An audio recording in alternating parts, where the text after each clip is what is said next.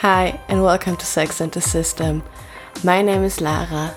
Thank you so much for tuning in.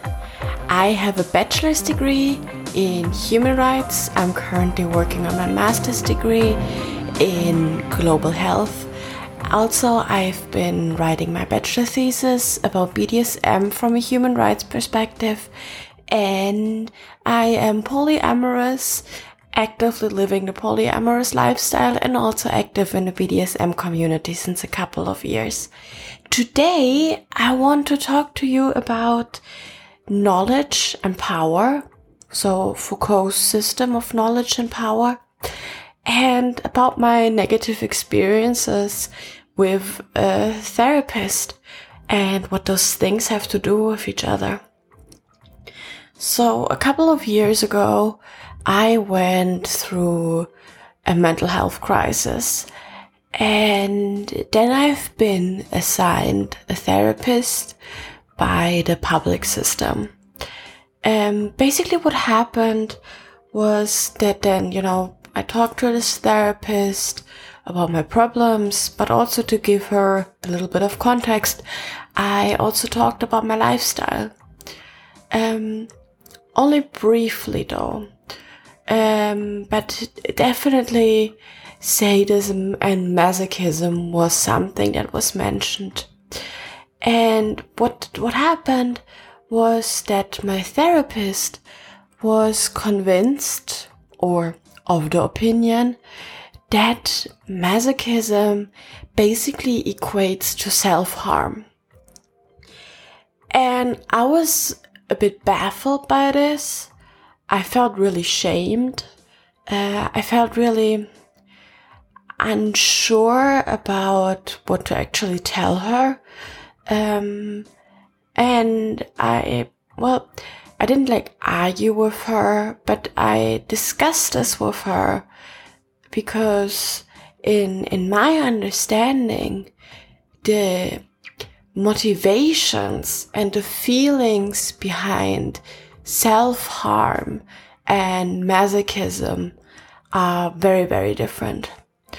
I do believe there are conceptual differences, but also from my personal emotional experience and from like things that I've discussed with other people, masochism and self-harm are definitely not the same thing.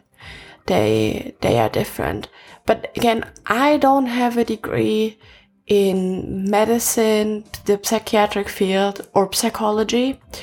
Um, so it's not on me to to diagnose people, and I don't want you to think, okay, but Lara said masochism and self harm are not the same thing.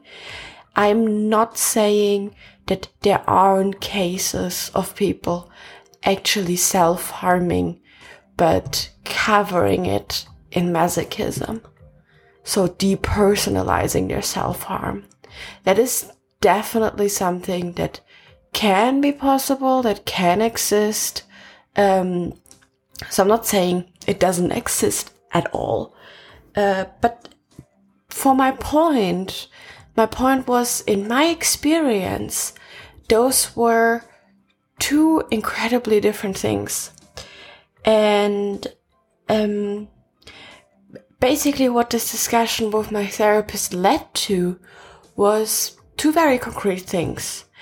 It led to me actually having the feeling that most of the therapy session, I am explaining her things. I am explaining her my experiences, my, my feelings, um, in regards to that other than talking about my actual problem. So we never actually got to talk about my actual problem. Also because I felt so incredibly, and this is the second thing, I felt so incredibly misunderstood. I didn't even think she was beginning to have a grasp of what my experience actually was like. And with her having such a different understanding, it felt for me impossible to actually explain to her what I am going through and where my problems were. because the way she made sense of the whole situation also would mean that she would conceptualize my problems very, very, very differently than I would. And it made me very confused, but it also, at the end of the day, made me very sad. And I really, I really didn't get anywhere with this therapist. And that actually led to me for a while refusing to go to therapy because I was saying, okay, they don't understand me anyway.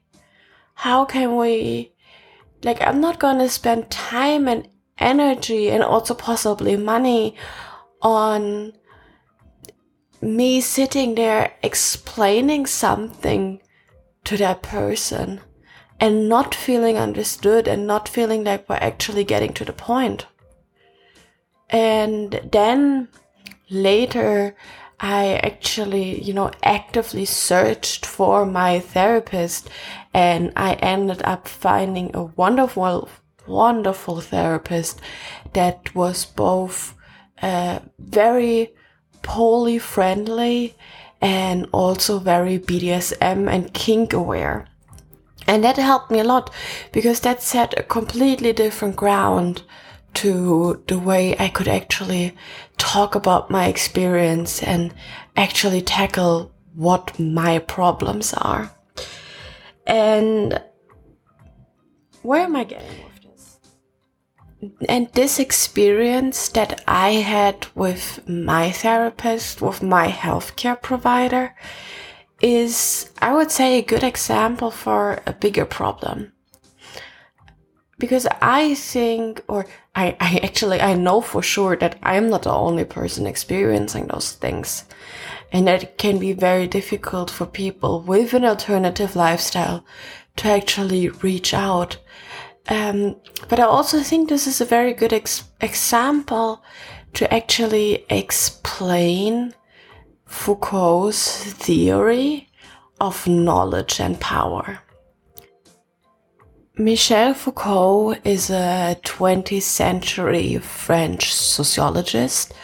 Um, he could be said to be something like the godfather of modern sociology, to be very honest. And he has this, it's not really a theory, it's more like a lens through which to analyze the world.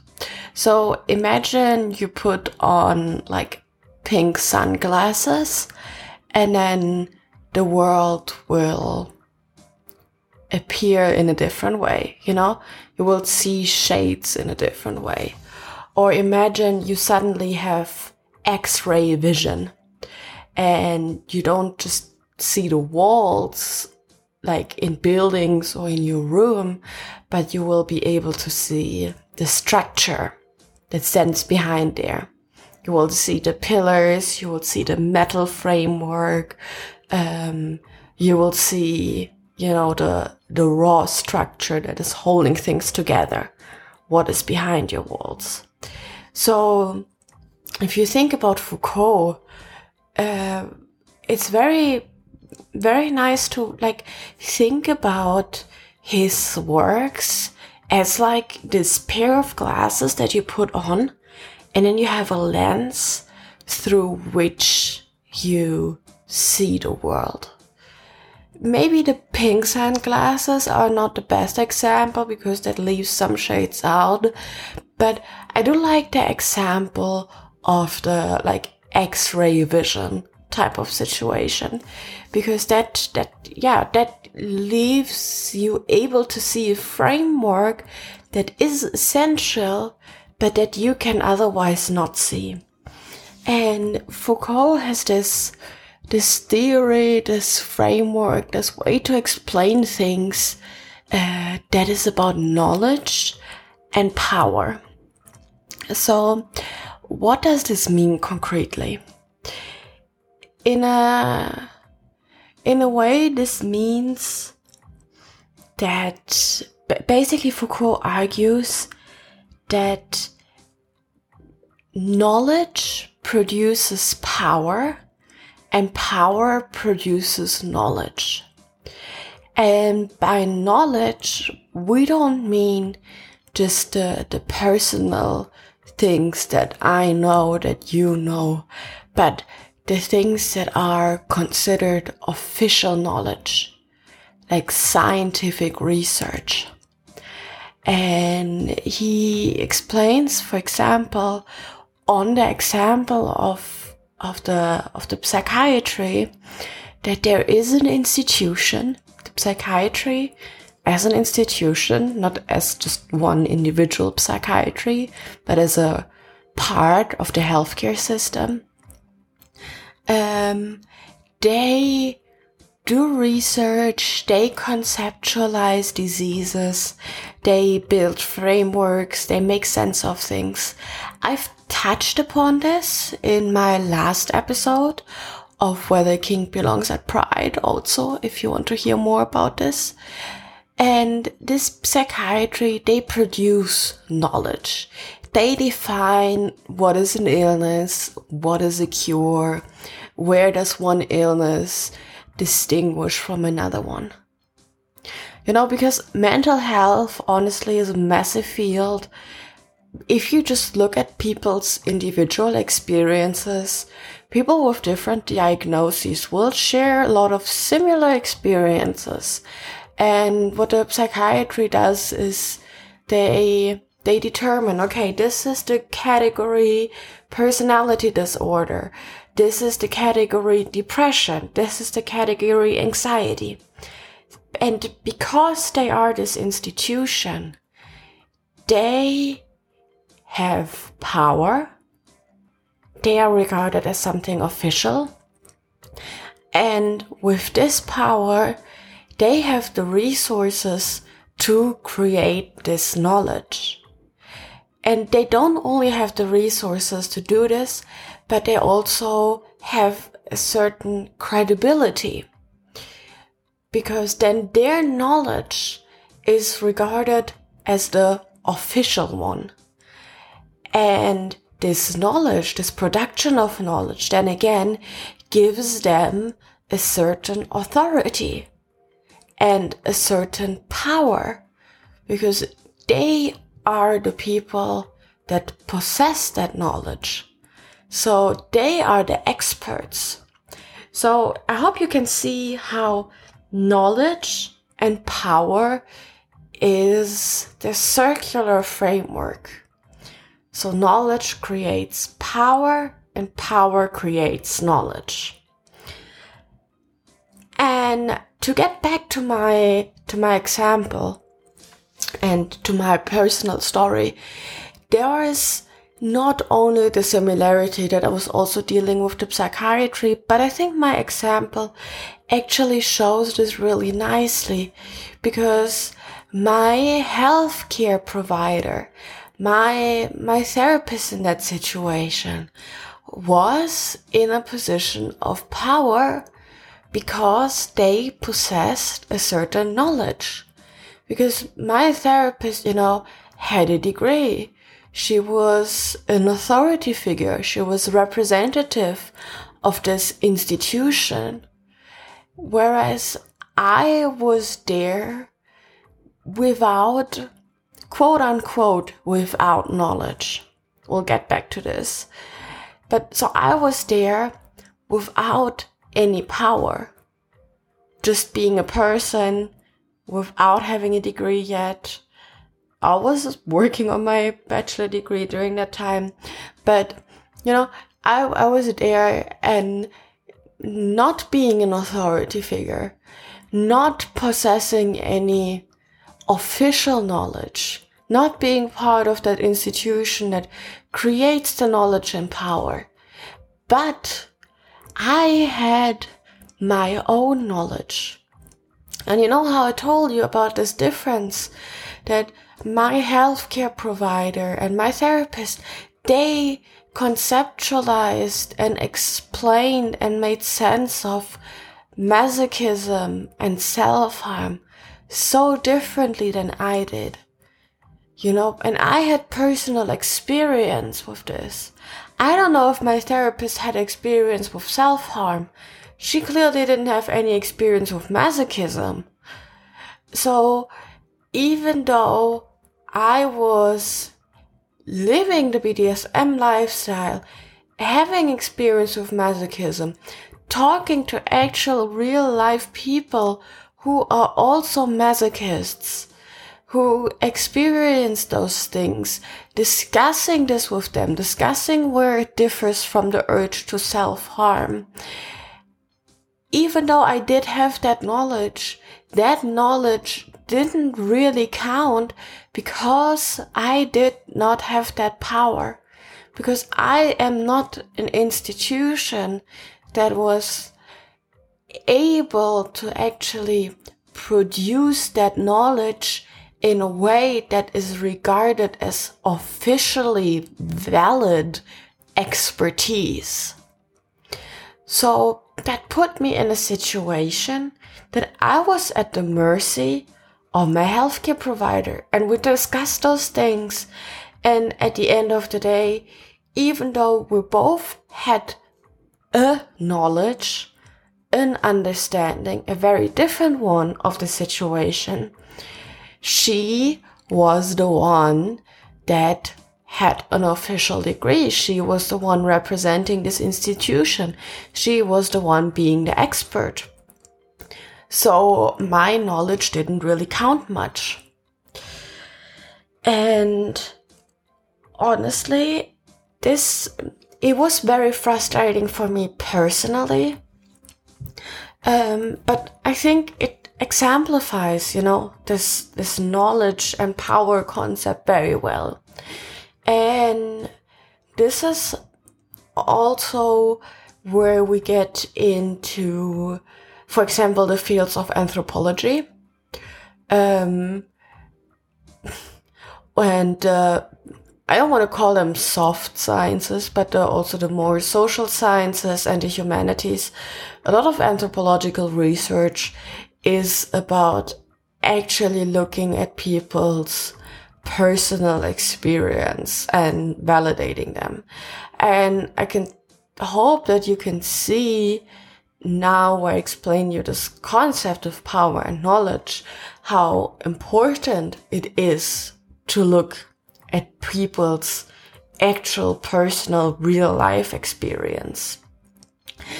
Because I'm also convinced that if those therapists wouldn't actually, and I'm not, I'm not blaming them personally because they make their studies, you know, they have their degrees, they have a curriculum that they're going through. And this curriculum, you know, is based on a history. It's based on a history of knowledge. It's based on a history of psychiatry. And this is also something that I'm talking about uh, in my Does Kink Belong as Pride episode. But the, the, in the history of psychiatry, um, things, especially the so-called perversion sexualities, have been classified in a way that doesn't actually match with reality. They've been classified in a way that could be classified very, very, very differently. And up until last year, or it depends on which country you're looking at, up until this year, um, sadism and masochism was in the ICD, that's the International Classification of Diseases, still regarded as an illness. And now they've changed it. Now they've changed it that sadism and masochism is only an illness if it causes you significant distress that is not from social stigma. Um, so this this knowledge and what they are learning and what they are how they're making sense of the situation, how they understand this world is based on this on this history that has a very questionable grounds and I think I will actually make um, a separate episode about the history of the psychiatry and the history of perversion because I think it's really, really interesting.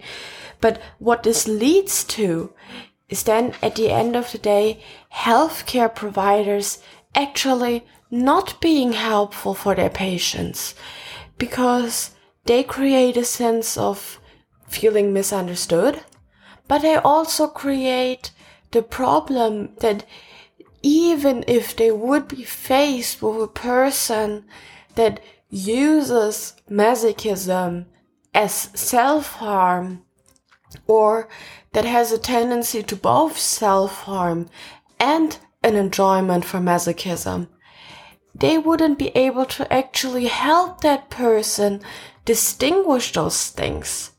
So it would be a lot more useful not only to reduce the stigma and make the patient feel understood, but to actually be able to offer help. And this is why an accurate production of knowledge that actually mirrors the experience of people that practice BDSM, that are in the kink scene, that do enjoy masochism, that would be a lot more helpful. But that would also mean actually, you know, like in an anthropological process, talking to people and doing unbiased research and also possibly doing undoing a history of research and conceptualization that has been done.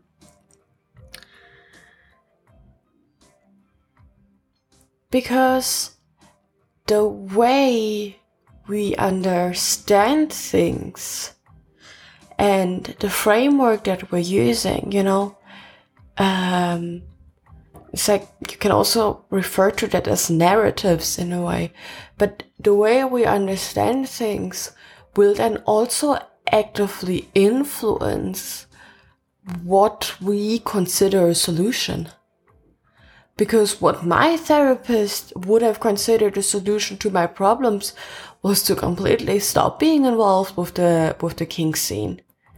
You know, what my then later kink aware and sex positive and poly friendly therapist suggested was to actually, you know, give me tools to, um,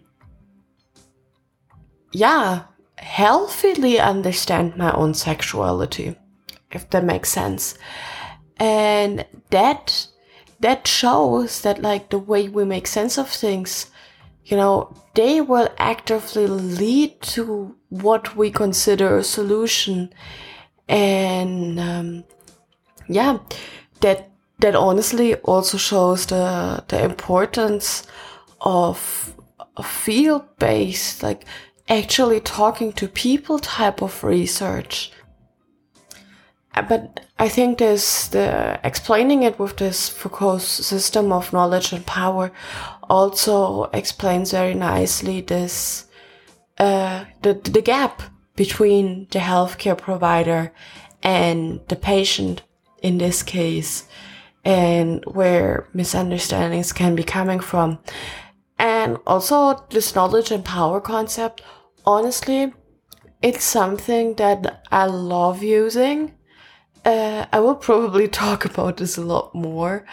Um, but what I also want to say is that just because knowledge and information comes from an authority figure, comes from an institution, that does not necessarily mean it is wrong.